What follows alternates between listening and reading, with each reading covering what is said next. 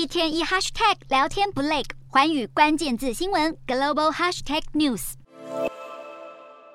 降低通膨法案牵涉超过十三兆台币，主要目的是为了降低通膨以及减少美国国内温室气体排放，并且聚焦在绿能、医保以及税制等三大面向。首先，为了达成绿能目标，法案将提供补贴给购买电动车的家庭。只要是购买二手电动车，将可以获得大约十二万台币的补贴，而新车最高可以获得大约二十三万台币。不过，这个法案也要求电动车的零件必须在美国制造跟组装，因此国外的电动车恐怕无法因而受惠。这也是许多欧洲国家目前最不满意的重点之一。另外，如果消费者对于风能跟太阳能领域的投资，也可以获得十年的消费者税收抵免。法案提供九千一百亿台币的税收抵免。给从事干净能源的企业，这被认为有助于让美国摆脱对化石燃料的依赖。医保方面，法案扩大在新冠疫情期间提供的补贴，并且允许联邦医疗保险可以与制药公司协商处方药的价格，来降低长辈的支出。例如，规范长辈从药店购买的处方药自费上限大约六万台币。再看到税制部分。法案给收入大约在三百零四亿台币以上的企业设立百分之十五的最低企业税率，预计将给政府带来超过九兆台币的税收。尽管民主党政府强调降低通膨法案可以带来种种好处，共和党却认为法案无助于解决通膨，也只会让能源成本继续飙升。